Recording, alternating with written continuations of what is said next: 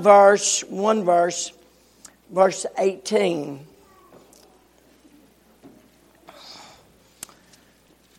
Just one word out of the verse caught my attention.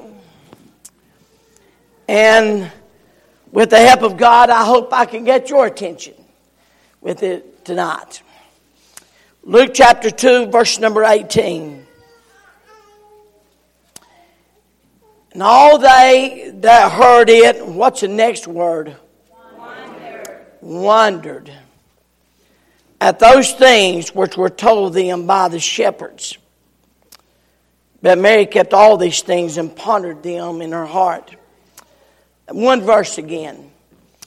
And all they that heard it wondered. With the help of God, I'm going to preach on. Let's get back the wonder. Redefining Christmas. Let's go to the throne of grace one more time. I'm going to ask Brother David to lead us to the throne of grace.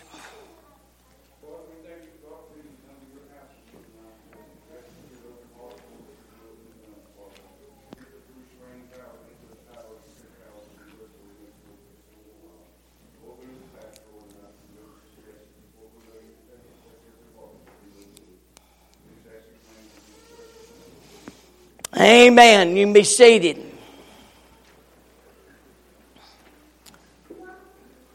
A clear night sky. Peaceful shepherds watching over the flock at night.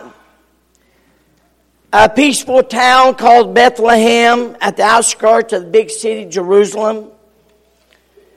Joseph and Mary laying comfortably next to the baby Jesus on a bed of straw while animals peacefully stroll around.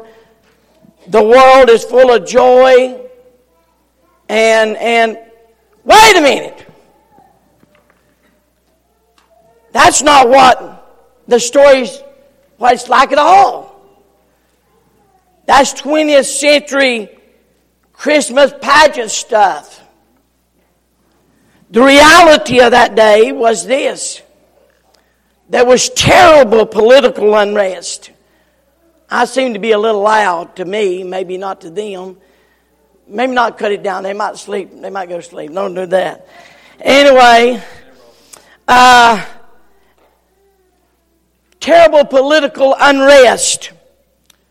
Politicians were hated and not trusted. Matter of fact, there was a move to throw the bums out of Jerusalem overspending of the government had caused huge new taxes to be created. That forced the need for Joseph and Mary to be traveled back to register to, for another round of new taxes. The religious institutions were getting more and more involved with the politics of the day instead of filling the spiritual needs of the people. Interesting, divorce that day was widespread, almost at 50% mark then. Now it's about 52, 53%. Abortion was common. Historians have said that dead babies often seen floating through sewer lines into the city. The court systems were corrupt.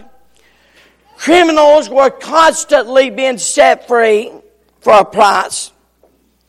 Nations were constantly battling and redrawing boundaries. And there was a great nervousness and struggle with the people the disparity between the rich and the poor was getting greater and greater as the days passed. It's hardly the picture that our first Christmas most people have. Even the healthy religious people of that day were losing the hope that a Messiah would even come. They'd been saying that for hundreds of years. He's not showed up. And things seem to be just spiraling out of control and getting worse and worse. During all this turmoil and helplessness, God makes his appearance in human form in the baby Jesus. Glory to God in the highest, and on earth peace, goodwill towards men. In the world's it was one of the world's darkest. I need you, I need you to, to really get it was it was one of the world's darkest hours of history. And yet in the midst of this great darkness, God sends a great light. Without much imagination, we can see the world's not much difference than what our world is today one great fact. That day, Jesus came, and when Jesus came, it redefined a lot of things. Dear Christian, tonight, I'm convinced if we would if we could fall in love with Jesus one more time, it would redefine a lot of things in our lives. If we could somehow this Christmas give Jesus the podium, give Jesus the pedestal, give Jesus the priority, it could possibly redefine your Christmas. Question Are you stressed? Are you uh, on edge? I, I, stopped at a store today and just waiting, you know, to uh, pay for something, and and the woman just looked back here. She said she she just like slumped she said, I don't know if I'm going to make it today. I thought, okay, okay. and, uh, and, you know, I thought, you're going to come over the counter? And, and, you know, I didn't know what to expect. People are stressed to, to no, no ends. And yet, maybe tonight, we could start in just us. Maybe there's people here tonight. Oh, I, I'm preaching to you. You, you're who I'm talking to. We could define, redefine Christmas. So where do we start? May I say first of all, it has to be redefined. Christmas has to be redefined in our homes. Before God ever built a church, He built a home. I said earlier, it was a desperate society. Luke 2, 1 and 3, and it came to pass in those days there went out a decree from Caesar Augustus that all the world should be taxed. I, I, I, I never grasped that to just the other day. I want you to know that decree, could you imagine going over the entire world? Not the United States, not Russia, not everyone, he made a decree to tax them. And this tax was made when Cyrenius was governor of Syria. And all went to be taxed, everyone to his own city. It was a time of great pressure. I said earlier, the government was spending huge amounts of money. The, the Roman Empire was in, was, uh, the, the reigning kingdom, if you will. And the Roman Empire was, was very powerful. As a matter of fact, there was no uh, outside group destroyed the Roman Empire. It imploded. It, it exploded from the inside out. Nothing from the outside destroyed it. It destroyed from the inside out. It imploded. And one of the reasons that he imploded was this. That because it come a time when there was more people, there was more people in a welfare system than people paying in.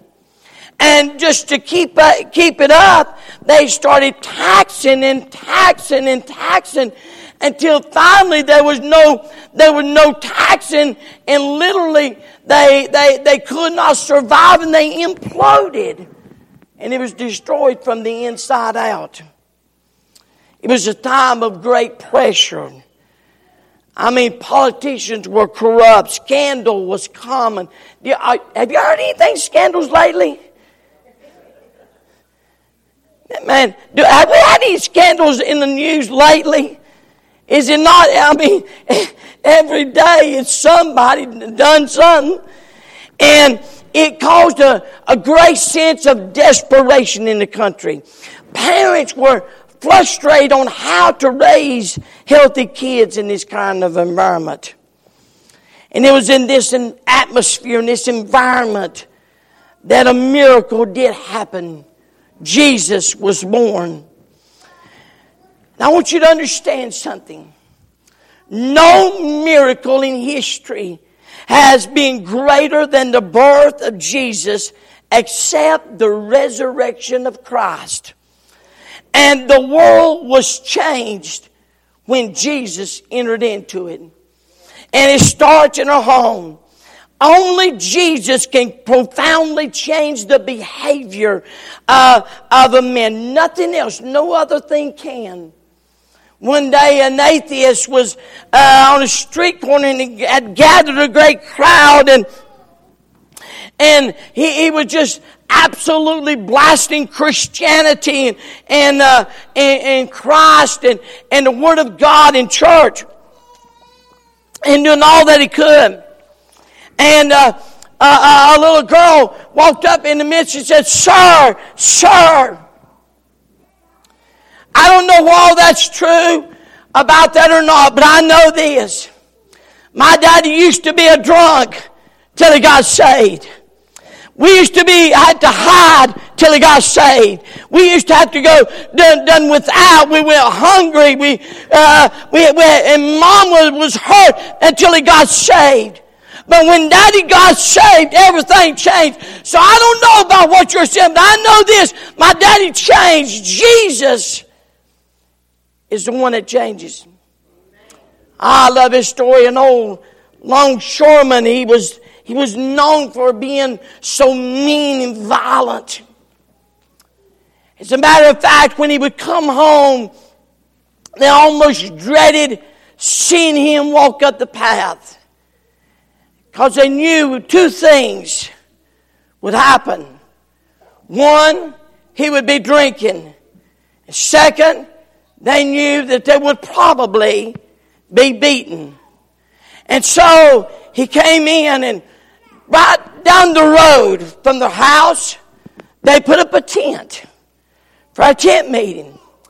And uh, uh, they started playing the music, and you could hear this coming. And the man started preaching. And he started drinking. He said, What in the world? Not in that fashion. What in the world is that down there? He said, if they start that mess up tomorrow, I'm going to go down and bust some heads. Sure enough, music started. He'd been drinking all day long. Started, here he, here he went.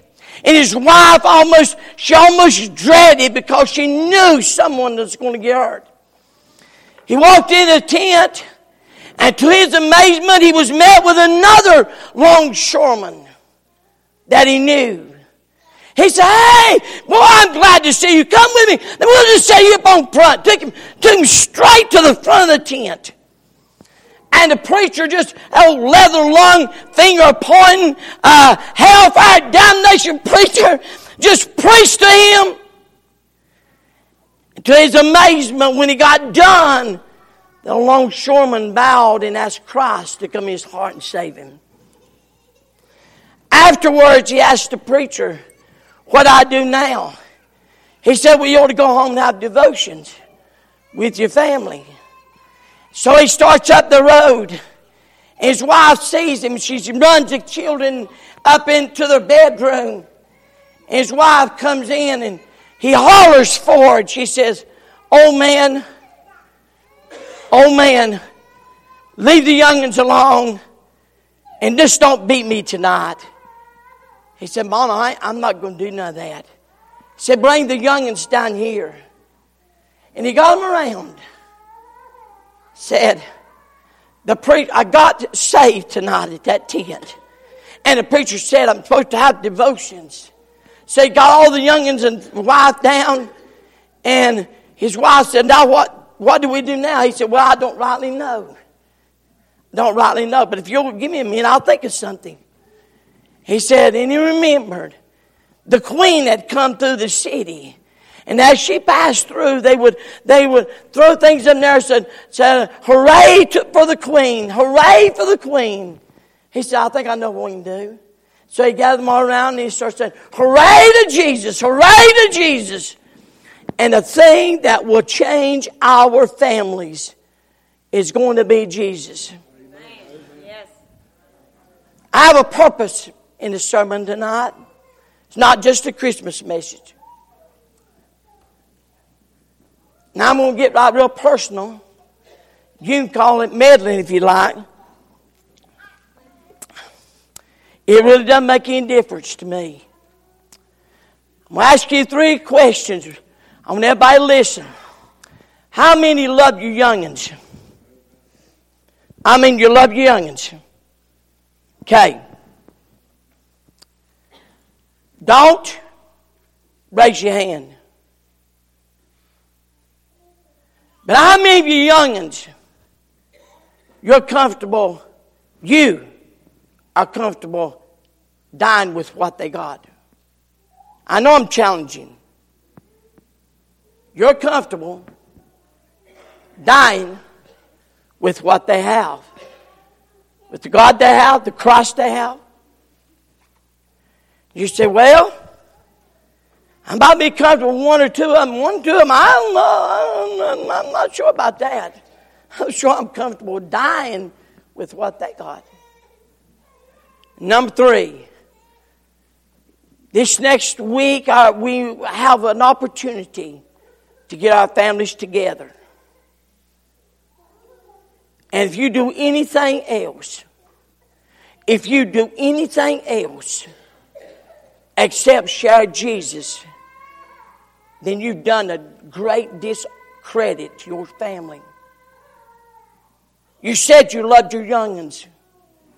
If you're not sure they're saved, if there's any question of doubt in your mind they're saved, then sometime this week, I don't care if you got to get them, grab them by the arm, say, let's mean you walk outside by themselves. I don't care what you, they'll get mad. I'd rather them be mad than die and go to hell. You hear what I said? I would rather my children be mad and instead of dying one day and dropping off into a burning hell without Christ, I'd rather them be mad. I can handle them being mad. I can't handle them going to hell. We have an opportunity. And one of the ways we got to do is in this desperate society, Jesus came. And amidst all the pressures, all the, the, the chaos, a dependable Savior came. She brought forth her firstborn son and wrapped him in swaddling clothes and laid him in a manger because there was no room for them in the inn. In that desperate world was a couple desperate situations. I mean, they were desperate. I mean, she's nine months pregnant, traveling by camel. There's no room. I, I, I noticed that she, Mary, wrapped Jesus in clothes and placed him in a manger. But in this time of great chaos and desperate situation, God's great plan to change the course of history was in full swing. Here's the question Are they listening? Are they listening? Are, are they hearing? Are they listening? God is changing history. The majority of the people that day didn't hear. I dare say, no more than we have tonight, there'll be some that don't hear. I believe there's every service, a certain amount of people that. How many knows that you could sit on a church pew, smile at the preacher, and not listen to a thing he says? Amen? Yeah. Yeah. Are they listening? God sends a message. But we to be willing to receive the news.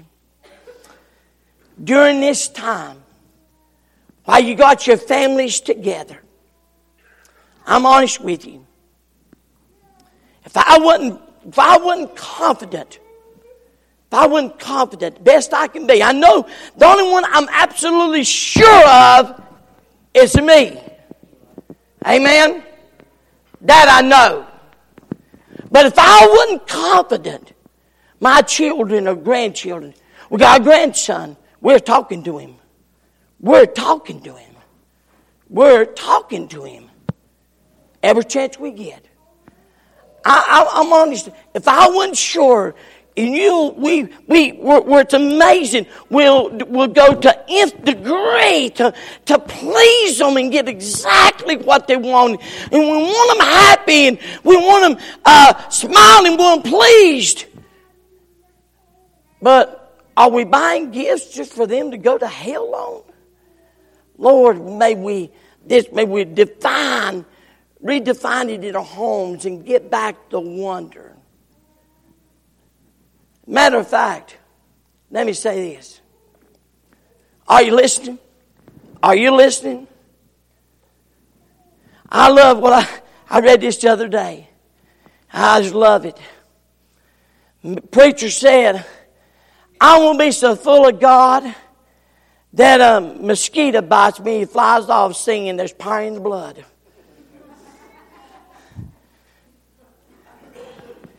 There ought to be so much wonder in our homes, in our lives, that our children ought to know that there's something different if we're not saved, if they're not saved. They may not, they may not agree, they may not understand it, but they ought to know there's something different. How many will be listening for the marvel that God had done in celebration of Christmas. For the world, for the world, it's a temporary celebration. They're already planning, they're already planning after Christmas sales. And some of God's people are more interested in after Christmas sales, 50% off, 75%, than they are the wonder of Christmas, and that is Jesus. My, are they listening? Well, some listened that day, some heard. His birth drew Mary and Joseph to Bethlehem. Amen. Augustus Caesar was ruling, but God was in charge. He used, he used Caesar's etiquette to move Mary and Joseph 80 miles from Nazareth to Bethlehem to fulfill his word, but God's in charge. His birth drew angels from heaven. How amazed the angels must have been when they saw the Creator born as a creature and the Word coming as a speechless baby. Could you imagine what the angelic host thought of that? And they wonder Angels wonder at why you and I don't wonder. What's stolen our wonder? Why, why don't we wonder? His birth drew shepherds from the field. So maybe we define Christmas in the home. Number two, maybe we redefine Christmas in the house of God. When he was old enough, you realize the first place they took Jesus was to the house of God. And when the days of her purification according to the law of Moses was accomplished, they brought him to Jerusalem to present him to the Lord. Now there's two things. He redefined the house of God when he showed up. He defined two specific areas. Number one, salvation. Luke 2.25, and behold, there was a man in Jerusalem whose name was Simeon. And the same man was just and devout, waiting for the consolation of Israel. And the Holy Ghost was upon him. And it was revealed unto him by the Holy Ghost that he should not see death before he had seen the Lord Christ. And he came by the Spirit into the temple, and when the parents brought in the child Jesus to him for after the custom of the law, then he took him up his arms and blessed God and said, Lord, now let us thy servant depart in peace according to thy word. Mine eyes have seen thy salvation. This year, this year, it's going to share this in a couple of weeks, but I'll share it tonight. This year, we know of at least 18 people that's got saved in our church and baptized. We know there's probably more, but for some reason or another, we didn't write it down. But we, said, well, we wrote down those that were baptized. So we know we had 18 this year. Do you realize tonight? Hundreds of churches will meet tonight and Sunday and the rest of the year and go year after year after year and never have anyone to walk the aisle and trust Christ as your Savior. It needs to be redefined. when Jesus comes to church, it redefines everything. Notice something in this passage. The Holy Ghost, listen, I'm going to help some of you now. The Holy Ghost don't want you talking about Him. He wants you talking about Jesus. Jesus, Jesus, He lives up Jesus. The Spirit of God pointed out Jesus. The world needs Jesus. Needs Jesus. Notice the second thing that was redefined at the house of God. She was a widow about fourscore and four years, which departed not from the temple, but served the God with fasting and prayers night and day, Anna. And she coming in that instant gave thanks likewise unto the Lord and spake of him of all them that looked for redemption in Jerusalem. There was salvation at the house of God. There was sharing she spoke to everyone. She spoke to, of him to all them that looked for redemption in Jerusalem. She shared. Solid Rock Baptist Church, just in a few weeks, we're going to be in a brand new year. And there's nothing, there's nothing greater they will do. I love the bus ministry. I love our Sunday schools. I love our Patch Club. I love all that we do. I, am going to love being back on the radio. I love all that. But the greatest thing you and I can do is share the gospel story to a lost and dying world. And we got to be about it. And we can't wait. We can't wait to a convenient time. Everywhere, every place we go, we got to share that story. If, if Christmas, if we get the wonder back, if we get the wonder back, then it becomes natural for us to share Jesus. It just becomes a natural thing to do. Just getting the wonder back. We need to, redefine Christmas in our homes. We need to redefine Christmas at the house of God. But then I'll tell you where it really needs to be redefined. Probably more than anywhere else. It'll not be redefined in your home till it's redefined here. You'll not redefine it in the house of God till it's redefined here. That's redefining it in our hearts. That's where it's got to really be redefined. In Luke 2.18, and all that heard it wondered. Wondered. The shepherds, they were just filled with wonder in their hearts. I'm amazed at what we're filled with at times.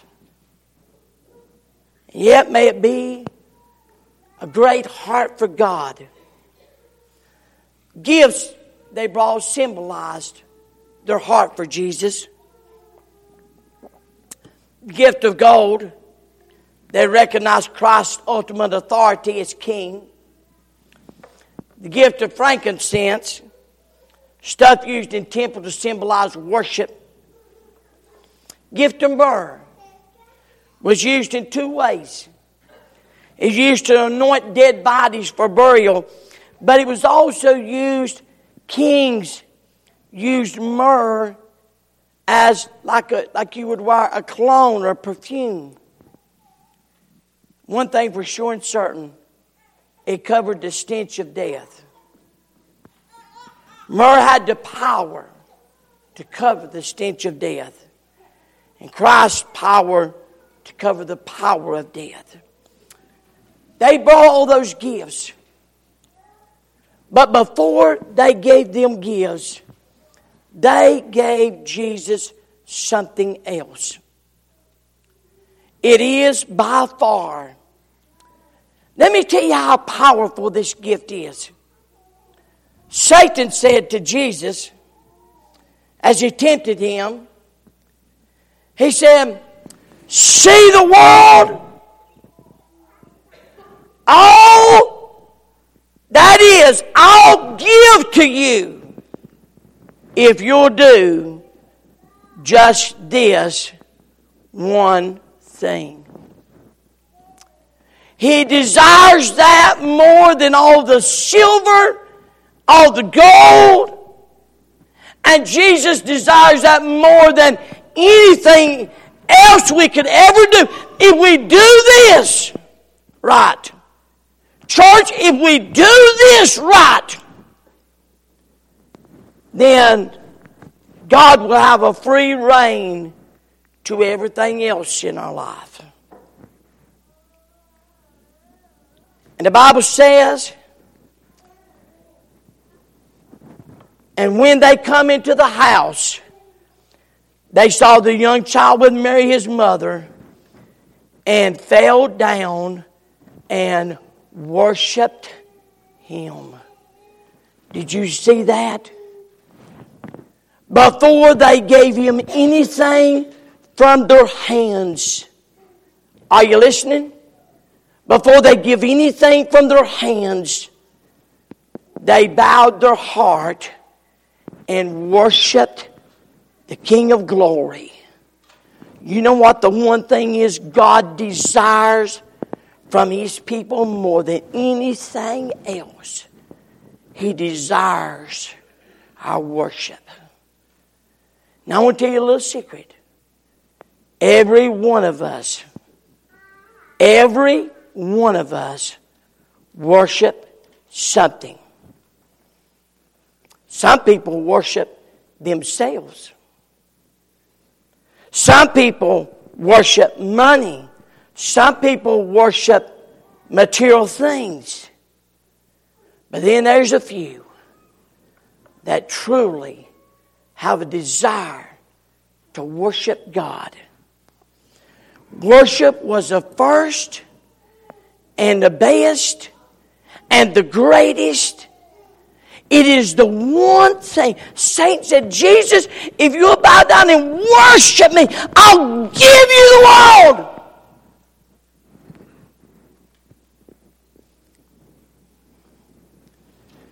Only when we worship first do the material gifts we give have meaning. They came not as Gentiles to a, a Jewish king. They came as a man, as men seeking a Savior. And the cradle must be understood in the shadow of the cross. Jesus had sent an invitation to us as well. He made us clear of his love and his intentions towards sinful man. He embraced humanity with all, all of its faults and all of its problems, but without sin. And he literally will redefine Christmas in your heart. And that's what needs to be redefined Christmas in your heart. And mom and daddy, listen to me. I, I, I know I, I'm going to preach Sunday. Lord allows me to on the gift that takes a lifetime to unwrap. That big gift. And I know kids and they're excited about, about presents. But may I encourage you before you allow any gifts to be open. And of course, you wait till Christmas. You don't open gifts for Christmas. Right? I said, right? You don't open Christmas for Christmas. Gotta wait till Christmas, right? Before you open a gift, somebody needs to say, hold it, time out. Do you know what it's about? Do you know why we celebrate this time of year? And need to make sure that our children know that it's about a Jesus that came to be worshiped. You know, we're not careful. Now, listen to me. I, I'm, I'm done. But we're not careful. This world can steal a worship. How many realize this? How many realize how many of you know I just I just love my grandchildren? How many has anybody got any doubts that I love my grandchildren? When Elijah was nine months old, you can, you can tell it now, but he had to have, he had a cancer, had a Wilms tumor took out, and and had to have treatments. And but I remember before that took place, I, he was the first one how many remembers what it means to have the first one? He's the first grandchild on both sides. Uh, uh, Connie and Jason did how many children? And I mean, boy, he was just he was just spoiled. It still is. But that I realized in that hospital room, I went to an altar and I said, God, He's yours. Now I know I'm, I'm not. Uh, he's not an Isaac, and I'm not an Abraham. But I felt like God said, saying, that's, that's right. I, I want them off the table of your heart because I'm the only one worthy of worship. If we're not careful, we'll worship our grandchildren. Are you listening? We'll worship our children.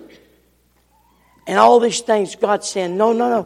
I'm not taking second place to that. I want first place. It's ironic in that day that those that were far away came to worship Christ. But those very close, right in around where he was at, none of them ever came to worship. They missed it.